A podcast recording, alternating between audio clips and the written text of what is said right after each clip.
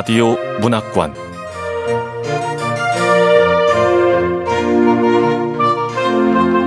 한국 단편 문학 특선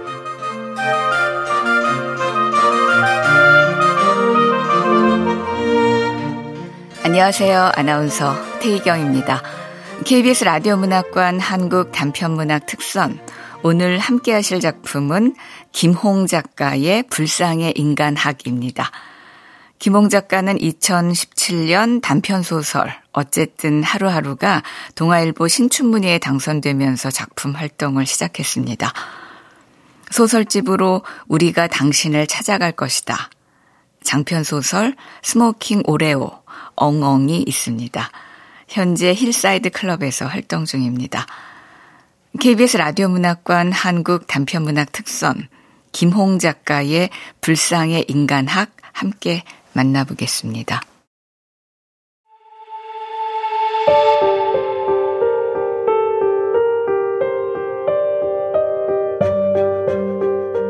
불상의 인간학 김홍 기혜 씨는 37병동의 해결사였다. 당장 필요한 게 있으면 호출 배를 눌렀지만 반드시 필요한 게 있으면 기혜 씨를 만나야 했다. 기혜 씨는 간호사가 아니었다. 의사도 아니고 원무과 직원도 아니었다. 보험 설계사였다.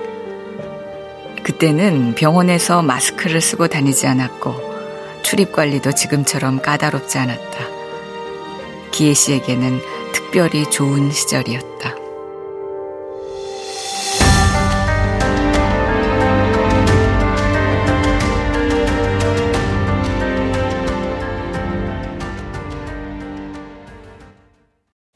기혜 씨가 사람들에게 뭘 줄 수 있냐 하면 일단 보험이었다.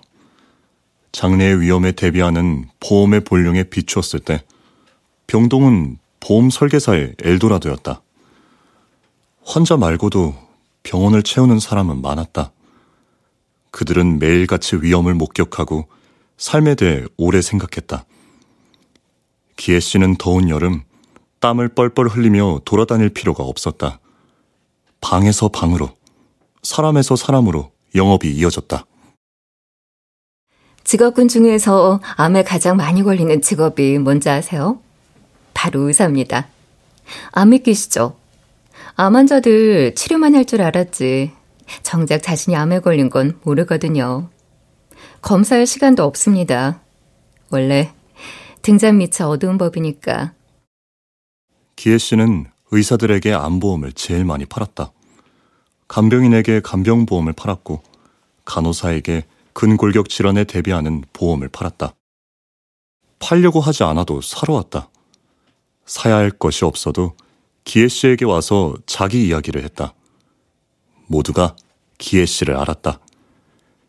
그리고 기혜 씨는 37병동의 해결사였다. 기혜 씨가 보험만 팔았다면 나는 그를 37병동의 보험 설계사라고 소개했을 것이다. 음, 뭔 고민이 있나? 아, 네, 어르신.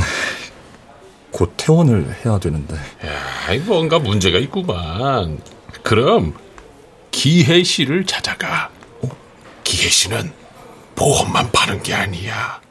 뭐든지 다 팔아. 뭐든지 다. 뭐든지 다요? 세 번째 입원이 만료되기 직전, 나도 기혜 씨를 찾아갔다. 내가 필요한 건 보험이 아니었다. 나는 병원에 더 머물 수 있기를 바랐다. 나를 담당하는 박 교수는 내가 원하는 입원 연장 결정을 내려주지 않을 것이 뻔했다. 꾀병이라고 생각하는 것 같았다. 그는 특유의 사무적인 말투로 이런 말까지 했다. 아... 환자분, 원한다면 정신건강의학과로 전가시켜줄 수는 있습니다. 내 정신에 문제가 있다는 거구만. 아, 이거 모욕받는 기분인데? 환자분, 미나우젠 증후군이 뭔지는 아시죠? 예, 예, 알고 있죠.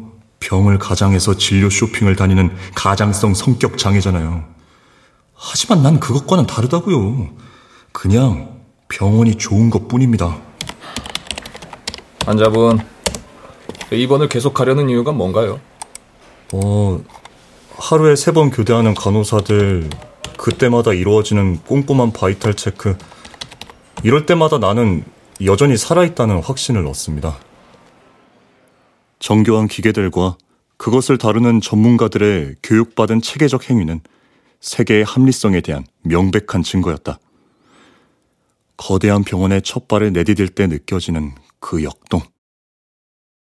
병원에는 정말 많은 사람이 있고, 많은 사람이 그 안에서 일을 하고, 돈을 쓰고, 아프고, 낫고, 죽고, 태어나고, 싸우고, 화해하고, 사랑하고, 또 죽는다.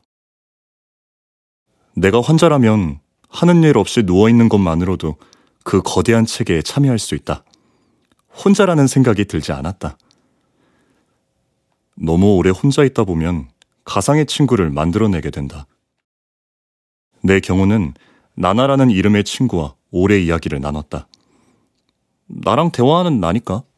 나나.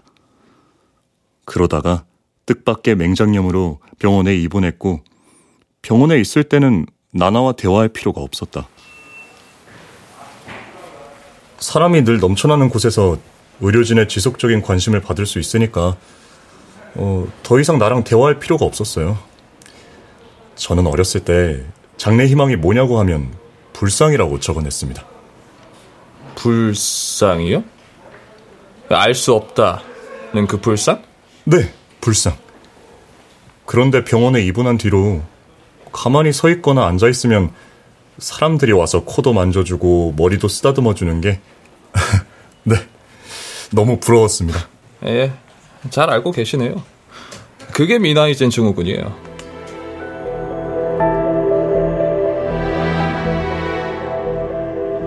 형편없는 의사였다. 나란 사람을 몇 마디 진단명으로 규정하는 건 가당치 않았다.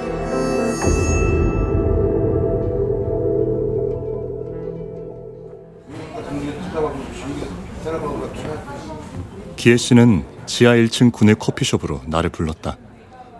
그는 조금 지쳐 보이는 얼굴로 병원에 대한 나의 견해를 묵묵히 들었다. 불상 이야기에 이르렀을 때는 감명받은 듯 고개를 끄덕이기도 했다. 아, 제대로 이해하고 계시네요. 이 세상과 병원과 자기 자신에 대한 모든 것을요.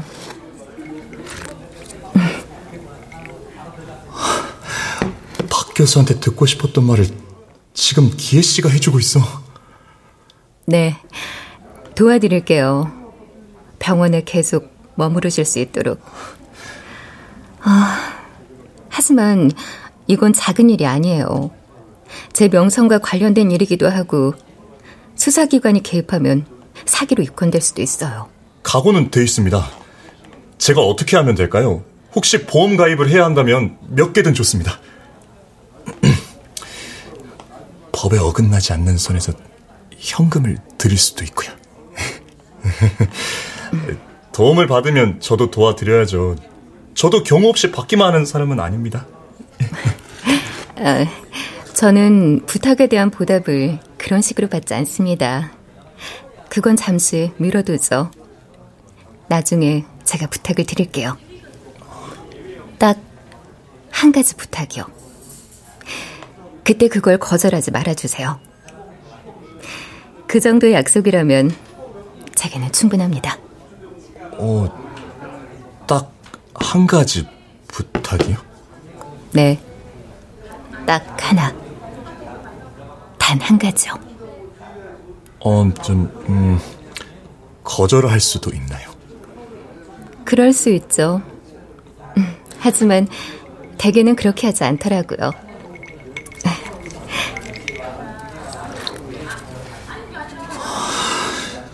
딱 한 가지가 내 목숨이라면 어떻게 하지? 하지만 그럴 순 없었다.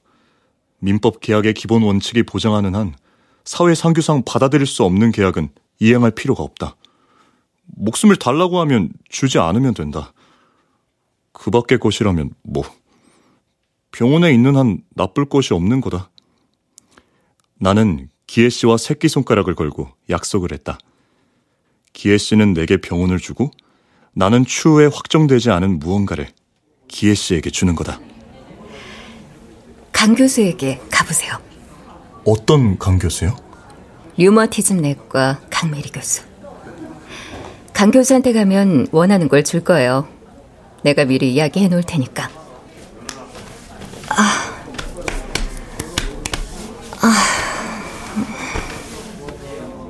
그렇게 거래가 성립됐다.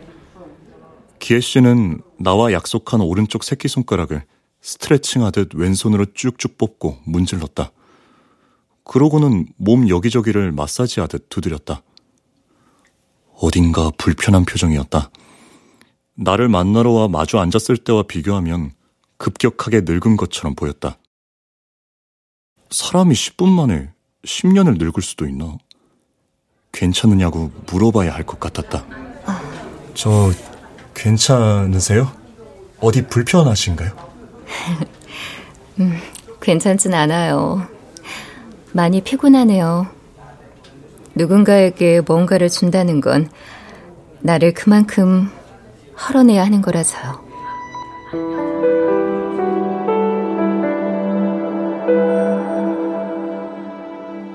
그렇게 말하는 기혜 씨는 잠시 빛나 보였다. 그의 등 뒤를 스치듯 지나간 빛이 그때는 눈에 피로 타신 줄만 알았다. 지금 생각하면 그것은 기혜 씨 스스로가 바란 밝음이었다.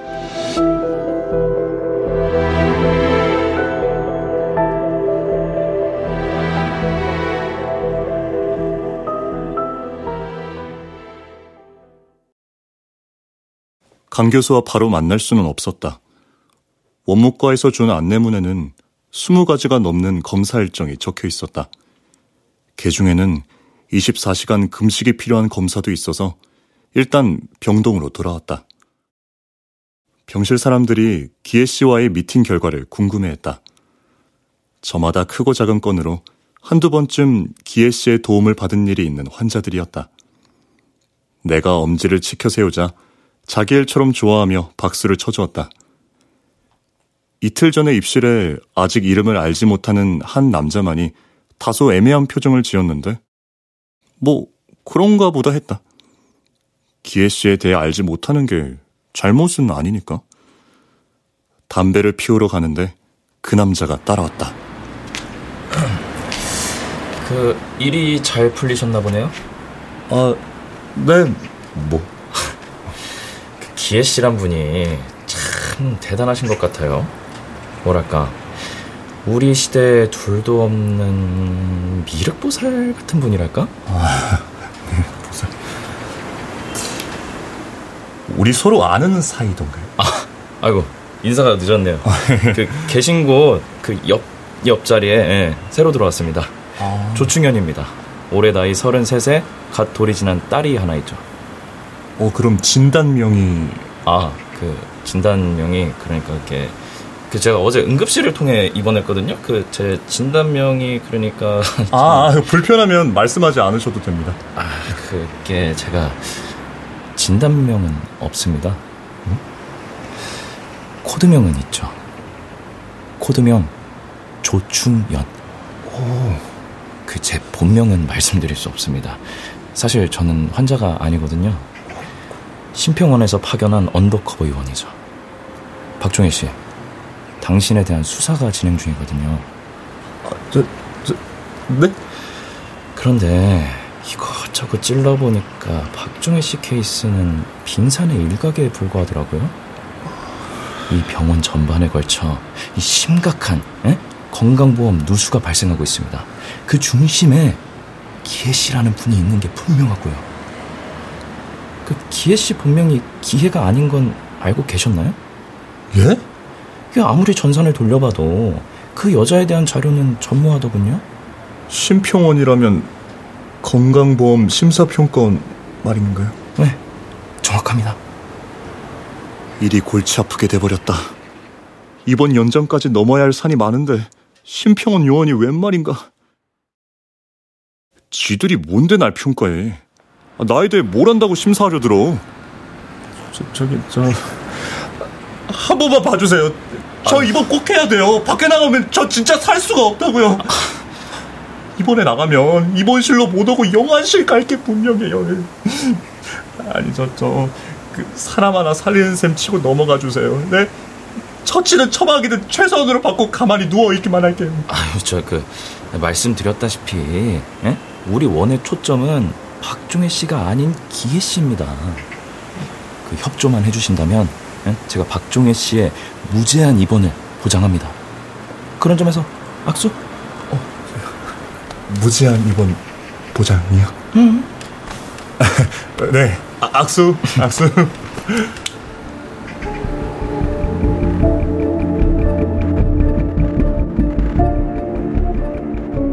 심평원 undercover 요원 조충현이 오른손을 내밀었다. 맞잡고 악수했다. 방금 전에 기혜 씨와 손가락 걸고 약속했던 바로 그 손으로.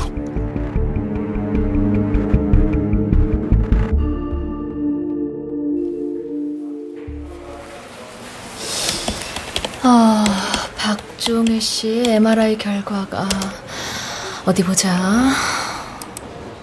강 교수는 연신 안경을 고쳤으며 모니터에 올라온 나의 검사 결과를 이리저리 살폈다.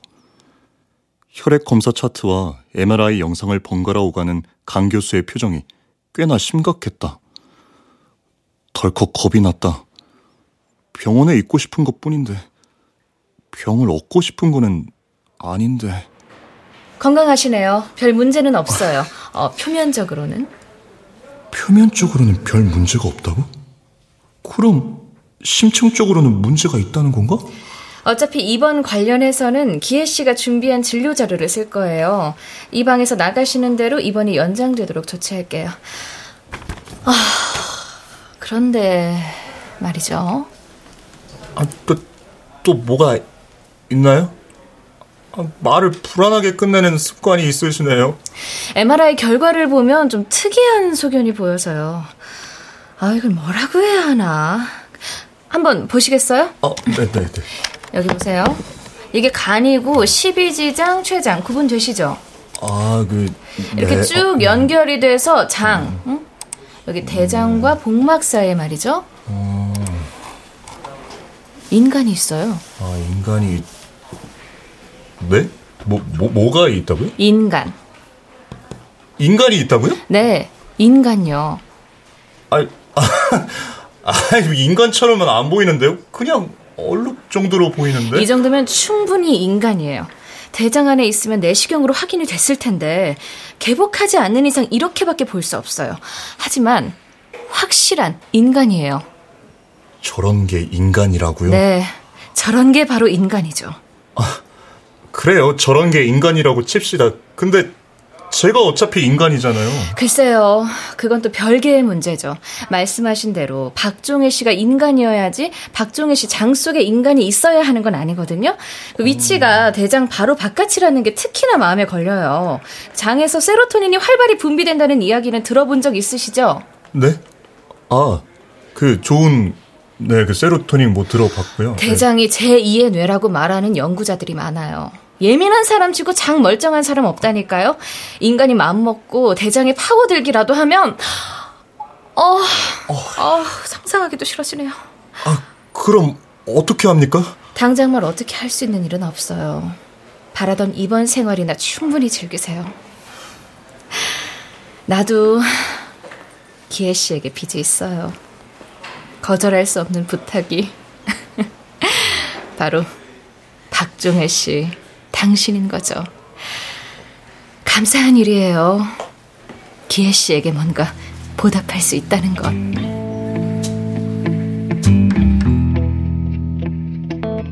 이런 걸 거래라고 하는 거 아닌가? 지나치게 감상적인 사람이라고 생각됐다. 강 교수와 나 사이에는 분명한 관점의 차이가 존재했다. 인간에 대해서도 마찬가지였다. 인간 플러스 인간이면 좋은 거 아니야? 원 플러스 원 같은 거지. 나 박종혜는 인간임에 분명하다. 그러하다는 증명보다 반박할 근거를 찾는 게 더 힘들 것이다.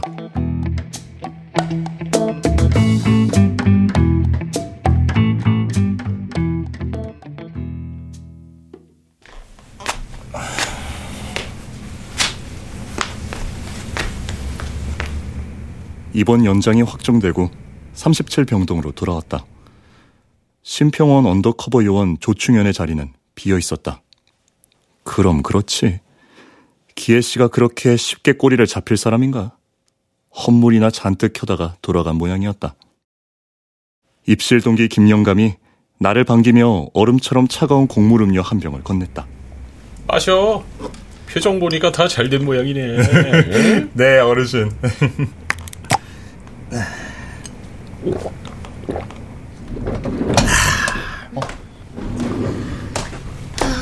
박종회님 머리 아프다고요?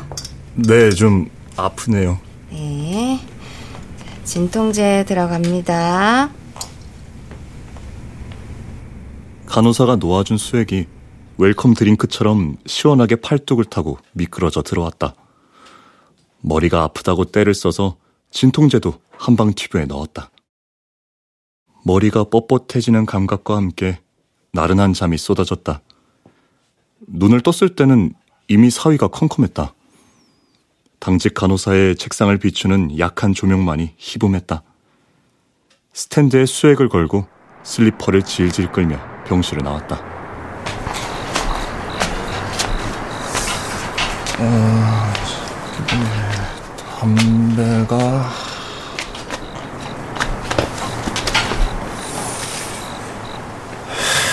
자, 담배 한 대. 아이씨 깜짝이야. 뭐야 당신 심평원? 네, 조충현입니다. 간 거 아니었어요? 아유, 그럴 리가요. 저희가 거래를 하나 했죠, 아마? 악수까지 했는데? 아 그랬지. 아, 근데 왜 반말하세요? 아, 응? 아 미, 미안 미안합니다. 저 그 저녁에 진통제를 센 거 맞아가지고요. 네, 아 죄송합니다. 담배는 이게 도태예요. 같이 피우실래요? 아우, 아유, 아니요, 필요 없습니다.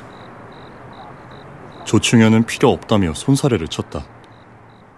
병실에 있을 때와는 달리 각 잡힌 검은 슈트를 입은 것이 제법 요원 같아 보였다. undercover라고 해놓고 그런 차림으로 병원을 돌아다녀도 되는 건가? 내 마음을 읽기라도 한 듯 조충현이 말했다. 잠입 업무는 끝났습니다. 증거 수집이 완료됐거든요. 아, 그래요. 네, 내일이 디데이입니다. 기혜 씨를 잡을 겁니다. 아, 작전명도 나왔어요. 만전을 기해줘. 어떻습니까? 작전명까지 필요한 일이에요? 그리고 좀 유치한데? 그 박종혜 씨 의견은 중요하지 않습니다. 그리고 이- 이미 그렇게 정해졌으니까요. 아, 예. 아, 근데 제가 뭘 해야 하죠? 아, 저, 저, 잠깐만, 잠깐만. 어, 네, 아무도 없네요. 네. 보안은 생명.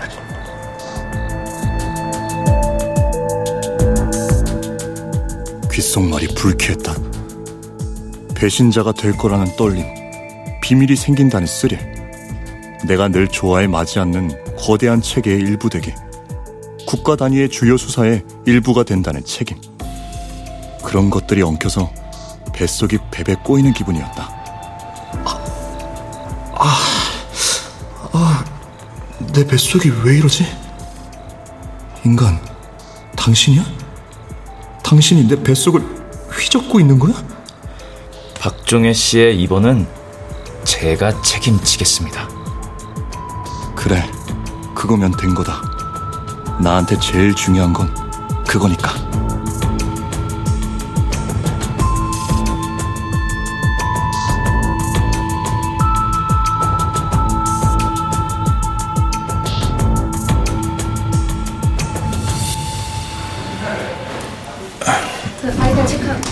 류머티즘 내과 강메리 교수님 회진입니다. 어, 뱃속은 어때요? 글쎄요, 그런 이야기를 들어서 그런지 뭔가 뱃속에서 부글거리는 기분. 박종혜 환자 페디라익 처방하고 아지스로마이신 30ml 투여해. 네, 교수님. 강 교수 옆에 바짝 붙어 있는 전공의가 손에 들고 있는 태블릿 PC를 열심히 두드렸다. 그때 청원 경찰 두 명이 병실 문을 막아섰다.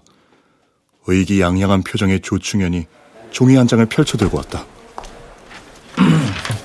강메리 씨, 당신을 공문서 위조, 사기, 의료법에 따른 무면허 의료행위 혐의로 체포합니다. 법원에서 발부한 영장을 가져왔으니까 순순히 절차에 따르시죠. 교, 교수님, 이게 무슨 무면허요?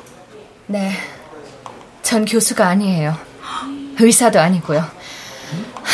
그동안 믿고 따라줘서 고마웠어요. 아, 아 아니 교, 교수님 지금 그게 무슨 말씀이세요? 한때 원장이긴 했죠. 하지만 미용실 원장이었어요.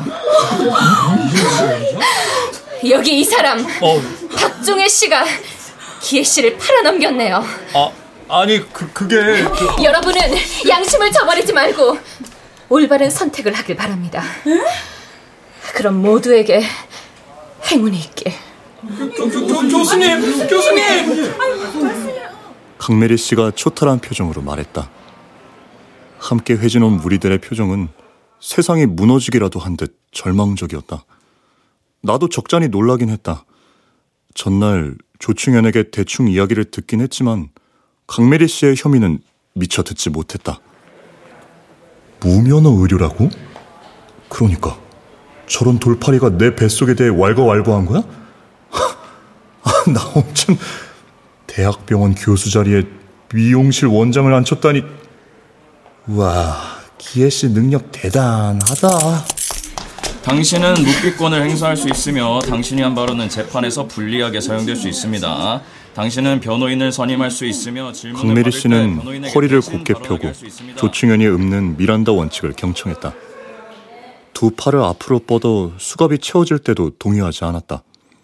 하지만 줄줄이 이어진 병실을 지나갈 땐 고개를 들지 못했다. 강메리를 주치의로 두었던 사람들이 모두 나와 아연한 표정으로 그를 보았다.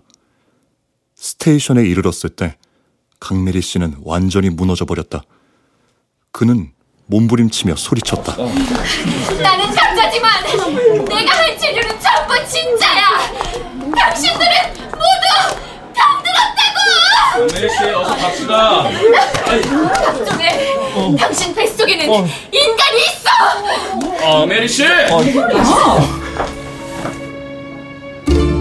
사람들의 시선이 내게 쏠렸다. 나는 좀 당황스러웠다.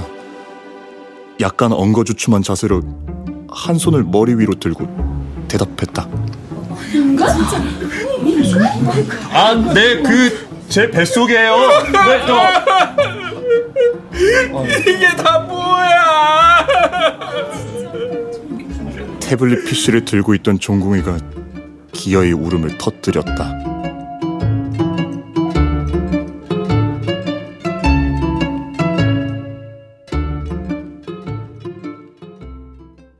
조충현은 한껏 기분 좋아진 표정이 되어 돌아왔다. 성공적인 검거야말로 드물게 찾아오는 undercover 요원의 기쁨일 것이었다. 모든 일이 조충현의 귓속말대로 진행되는 중이었다. 강메리 씨를 검거한 건 다음 행보를 위한 포석일 뿐이다. 이제 기혜 씨를 잡을 차례였다. 가시죠. 저, 잠깐만요. 가기 전에 한 가지 궁금한 게 있어요. 대답해준다고 약속할 수 있어요? 아우 글쎄요. 이 정보기관의 일원이라면 약속 같은 건 하지 않는 게 좋다고 배워서요. 조충현 요원, 당신의 본명을 알고 싶어요. 나를 도와준 사람을 팔아 넘기는데 같이 일하는 사람이 누군지는 정확히 알아야죠. 아, 아 조충현입니다. 본명이 조충현이라고? 네. 코드명도 조충현이고요. 아, 아니 그때 그랬잖아요. 본명은 말해줄 수 없다고. 그건 뭐예요, 그럼? 거짓말 안 했어요? 본명은 말해줄 수 없다고 했고 본명을 말하지 않은 거죠? 본명은 조충현이었고. 와, 당신의 위장 신분만큼이나 비열하군요. 뭐 정의를 위해서라면 뭐 얼마든지. 갑시다. 어, 그거 나한테 설치한다고 한 도청 장치 주세요. 아, 네. 여기요. 귀에 꽂으세요. 겉보기엔 무선 이어폰 같이 생겼네요. 네, 무선 이어폰이에요. 아, 아. 그 마이크 기능도 있네. 오. 그 기혜 씨 앞에서는 음악을 듣고 있는 척해요. 자, 가시죠. 이제는 기혜 씨를 만나러 가야 했다. 기혜 씨가 그 말을 스스로 하게 만드는 게 중요했다. 강메리 원장을 류머티즘 내과 교수로 앉힌 게 자신이라는 건 말이다. 하지만 급식실 구석에서 기혜 씨를 실제로 만났을 때 그가 건넨 말은 내 상상 밖이었다. 교수가 되세요, 종희 씨. 네? 교, 교수 제가요? 네. 원한다면 내일부터 바로. 병원의 일부가 되고 싶다고 했잖아요. 환자로서 겪는 병원이 집이라면 의사로는 100 정도를 느낄 수 있을 거예요. 에이, 말이 안 되잖아요. 어렸을 때 병원 놀이 할 때도 전 환자였어요. 말이 안 되는 걸 되게 하는 게 유능함이죠. 제가 만들어 드릴게요. 잡혀간 강메리 씨도 안 돼. 지금 녹음 중이라고. 그 다음 말은 하지 마. 내가 그 자리에 앉힌 거니까. 오케이 거기까지 기혜 씨이 순간을 아주 오래 기다렸습니다. 당신이 기혜 씨인지 누군지는 아직 알 수 없지만 일단 의료법 위반 혐의로 체포합니다. 나머지 죄는 천천히 붙여 드릴 테니까 걱정하지 마시고. 기혜 씨의 손목에 수갑이 채워졌다. 순간 마음이 무너져 내리는 게 느껴졌다. 왜? 이건 전부 거래일 뿐인데? 기혜 씨는 반항하지 않았다. 의연한 모습으로 조충현을 따라 나섰다. 나를 지나쳐갈 때 기혜 씨가 나지막이 말했다. 괜찮아요. 하지만 약속은 꼭 지켜요. 그렇게 할 생각이었다. 기회가 생긴다면. 그때만 해도 정말로 그럴 기회가 생길 줄은 생각하지 못했다. 밀고자가 되어 돌아온 뒤 병동 사람들에게 환영받을 리 없었다. 결국에는 어느 밤 멍석마리를 당했다. 자고 있는 내 위로 담요가 덮여졌고 무차별적인 주먹과 발길질이 날아들었다. 이, 이 싸가지 없는 유다 같은 놈, 이, 아유, 이 배신자야 이거, 이, 아유, 죽어. 환자들이라 매가리가 하나도 없어서 잔뜩 맞았는데도 별로 아프지 않았다. 모두가 나를 외면했다. 그곳에서 버티는 의미가 없었다. 나는 결국 환자복을 벗고 병원을 나왔다.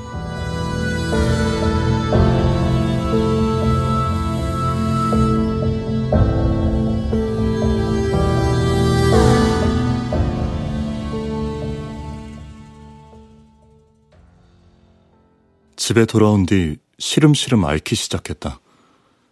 병원에서 환자로 있을 때는 하나도 아프지 않았는데 병원을 나오니 아팠다.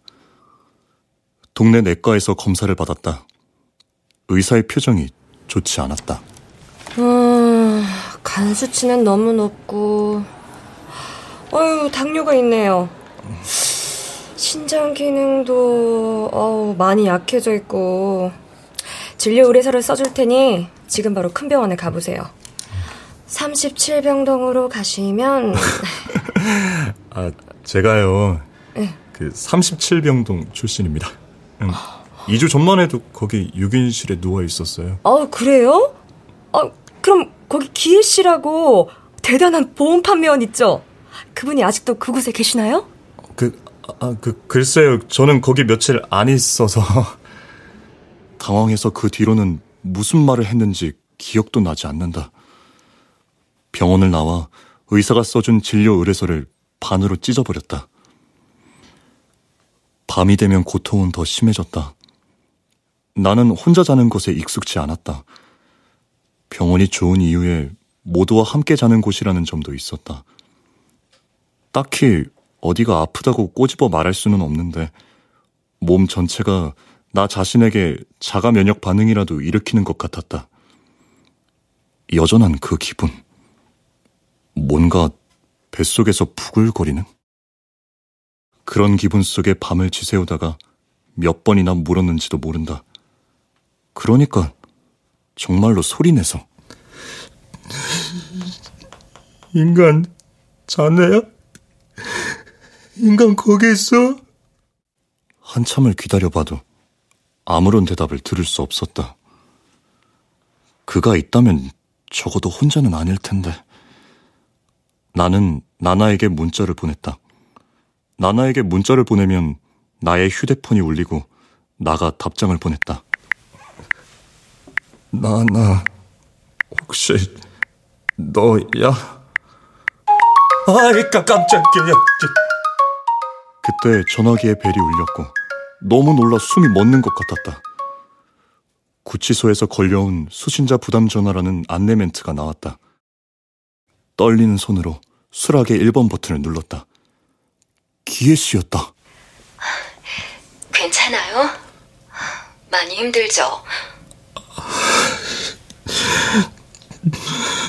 박종희 씨, 힘내요. 난 여기서 잘 지내고 있어요. 재판도 받고 있고요. 검사가 나를 너무 나쁜 사람으로 만드는 것 같아 속이 상하지만. 박종희 씨가 심평원과 같이 일한 건 잘한 일입니다. 아, 이제. 아, 그게, 그게 사실은요. 내가 그 상황이라면 나라도 그랬을 겁니다. 미안합니다, 기혜씨. 제가, 제가 정말 천하의 개쌍놈이에요. 아니에요. 그러지 말아요. 미안해하지 말고 할 수 있는 일을 함께 해요. 우리 약속한 것 있잖아요. 잊지 않았죠? 아, 그러게.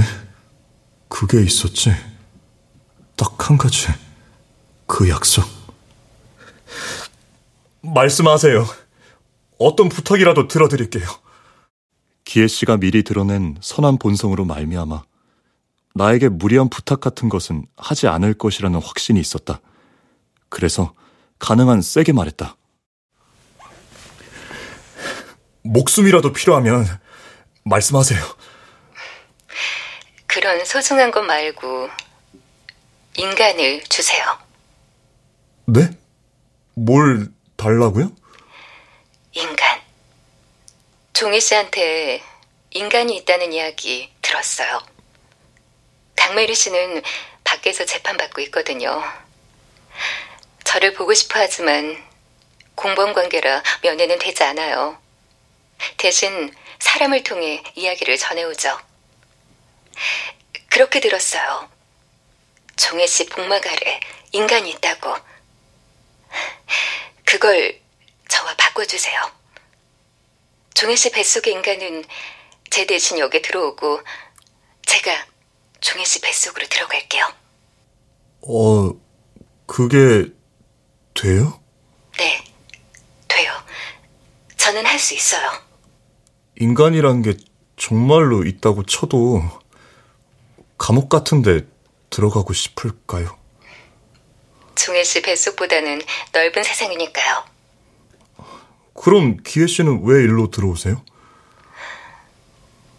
저는 소멸하고 있거든요. 여기에 들어와서도 많은 사람들의 부탁을 들어줬죠. 전에 말했잖아요. 뭔가를 주기 위해 내가 조금씩 무너지고 있다고. 완전히 사라지기 전에 제가 머물 다른 곳이 필요해요. 저는 점 위에 서 있어도 우주만큼 살아낼 수 있어요. 저는 그게 돼요. 그리고 안 가본 곳에 가는 거잖아요. 재미도 있을 테고요. 뱃속의 인간 씨도 마찬가지일 겁니다. 인간을 내보낸다. 그리고 기혜 씨가 들어온다. 이상한 소리 같지만 가능할 것 같았다. 기혜 씨의 말투에는 의심도 망설임도 없었다. 세상을 잘 아는 사람의 목소리였다. 그리고 세상 바깥의 일마저도 그게 기혜 씨에게 필요하다면 그렇게 약속을 지킬 수 있다면 못할 것도 없다.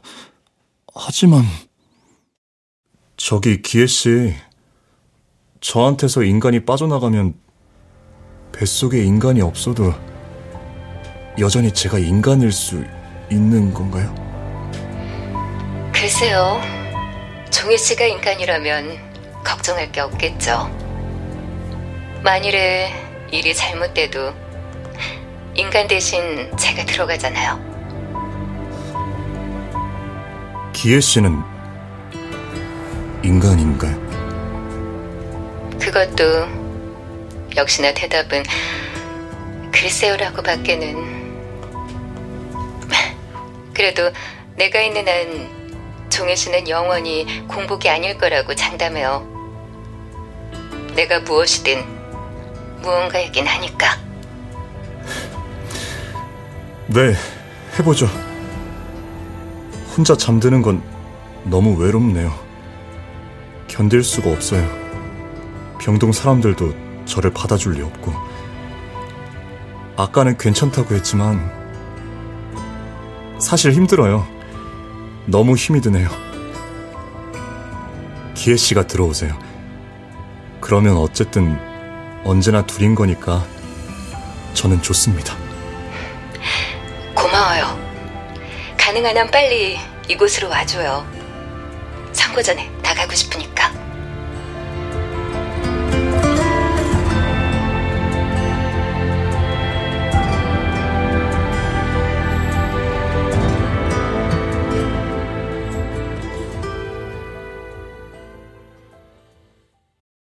서울 동부구치소 9번 접견실에서 우리는 만났다.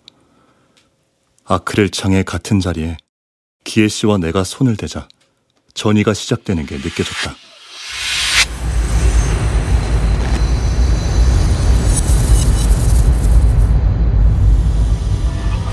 온몸을 타고 돌던 낯선 에너지의 흐름이 손끝을 타고 창문 너머로 흘러가고 있었다. 모든 게 마무리되기까지 걸린 시간은 1분도 채 되지 않았다. 하지만 내 기분은 한 시간 내내 옥상에서 떨어지는 것 같았다. 내 속에 있던 인간이 전부 빠져나갔을 때 산산이 부서져서 우주에 흩뿌려진 기분을 느꼈다. 그건 일종의 외로움이었다.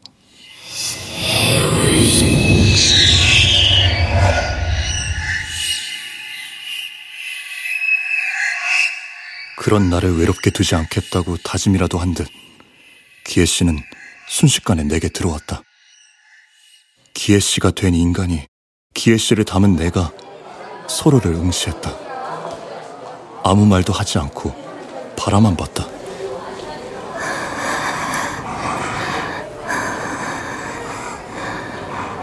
어, 말은 안 하세요? 두 분은 계속 보고 있기만 하네요. 재소자를 감시하러 온 교도관이 의아해하는 표정으로 우리를 살폈다. 복막 안에 들어온 기혜 씨가 무슨 말이라도 꺼낼까 싶어 기다렸다. 조용했다. 뱃속에 뭔가 들어있는 것이 느껴지긴 했다. 아주 어렴풋한 감각이었다.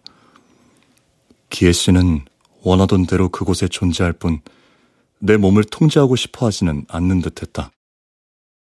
나는 인간이 차지한 기혜 씨의 영치금 계좌에 20만 원을 채워넣고 구치소를 떠났다. 기혜 씨가 들어오고서는 외롭지 않았다. 일단 뱃속에 아는 사람이 있어서 혼자라는 느낌이 들지 않기도 했고, 부르지 않았는데 누가 나를 계속 찾아왔다. 기혜 씨가 이곳에 있다는 사실이 사람들의 입에서 입으로 전파된 모양이었다. 기혜 씨가 여기 있다고 들었어요. 보험금을 지급받으려면 어떻게 해야 되죠? 이봐요, 기혜 씨. 당신 덕분에 우리 아들놈이 잘 됐어. 기혜 씨, 내가 요즘 살맛이 안 납니다. 정말 많은 사람이 왔다. 하지만 기혜 씨는 내 뱃속에 있고 뱃속에 있는 기혜 씨와 나는 대화를 나누지 않았으므로 찾아온 사람에게 전해줄 말이 내게는 없었다. 기혜 씨와 이야기를 나눠보려고 여러 가지 시도를 해봤지만 통하지 않았다. 그냥 기혜 씨가 거기 있고 여기 내가 있는 것만 서로 확인할 수 있을 뿐이었다. 계속해서 찾아오는 사람들에게 나는 그냥 웃어주고 가만히 있어주고 서 있어줄 뿐이어서 나는 움직이지도 않고 그 자리에서 계속 사람들을 맞았다. 그렇게 내 몸은 돌처럼 굳어갔다. 너무 움직이지 않았으므로. 나는 잊혔지만 기혜 씨는 오래 기억되어서 몇십 년이 지나도록 사람들이 계속 찾았다. 내가 이 몸으로 내뱉은 마지막 말은 조충현 씨가 찾아왔을 때였다. 그는 마른 대추처럼 쪼글쪼글해진 얼굴에 흰머리가 듬성듬성한 모습으로 허리를 굽혔다. 음, 기혜 씨, 나는 당신의 이름을 아직도 모릅니다. 체포할 때도 불상자로 했고 재판도 불상자로 받으셨죠. 이제는 박중혜 씨의 몸을 빌려 이렇게 감옥을 나왔으니 기혜 씨의 이름은 영영 할 길이 없어졌습니다. 박중혜 씨. 네? 혹시 당신은 기혜 씨의 이름을 압니까? 기혜 씨라고 불리는 것 말고 기혜 씨에 대해 아는 것이 있습니까? 조충현은 애처롭고 절박해 보였다. 죽기 전에 반드시 풀어야 할 마지막 숙제로 인해 전전긍긍하는 노인의 모습이 보였다. 나는 그가 안쓰러웠다. 하지만 나도 정말 기혜 씨의 진짜 이름 같은 건 한 번도 들어본 적 없었다. 그래서 내가 아는 만큼 이야기해 줄 수밖에 없었다. 기혜 씨는 37병동의 해결사였습니다. 내가 아는 건 그게 전부입니다. 네.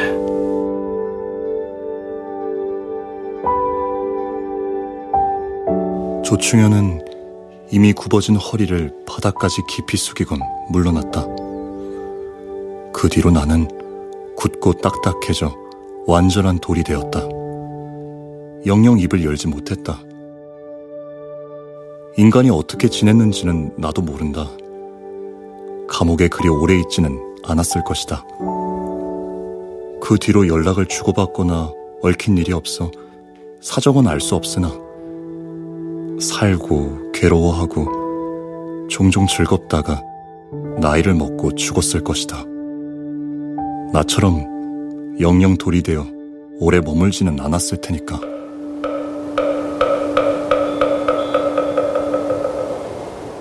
백년이 흐르고 이백년이 흐른 뒤에도 사람들은 기혜 씨를 찾아왔다. 내 앞에 서서 내 안에 깃든 기혜 씨에게 소망을 이야기하고 빌었다. 비나이다, 비나이다. 우리 가족 모두 건강하게 해주세요. 우리 애, 이번에는 꼭 대학 가게 도와주세요. 아직 애가 없어요. 제발 임신하게 해주세요. 내 발은 찾아온 사람이 한 번씩 쓰다듬어 반들반들해졌고, 코도 여러 사람의 손길로 반들반들해졌다. 나는 결국 불쌍히 되고 싶었던 어린 시절 꿈을 이뤘다. 기혜 씨가 아니었다면 결코 해내지 못할 일이었다. 늘 사람이 찾아와 지루하지도 않고 구름이 떠가는 모양을 관찰하는 것도 재밌다. 불쌍이기 때문일까? 가끔은 불쌍처럼 쓸쓸해지기도 한다.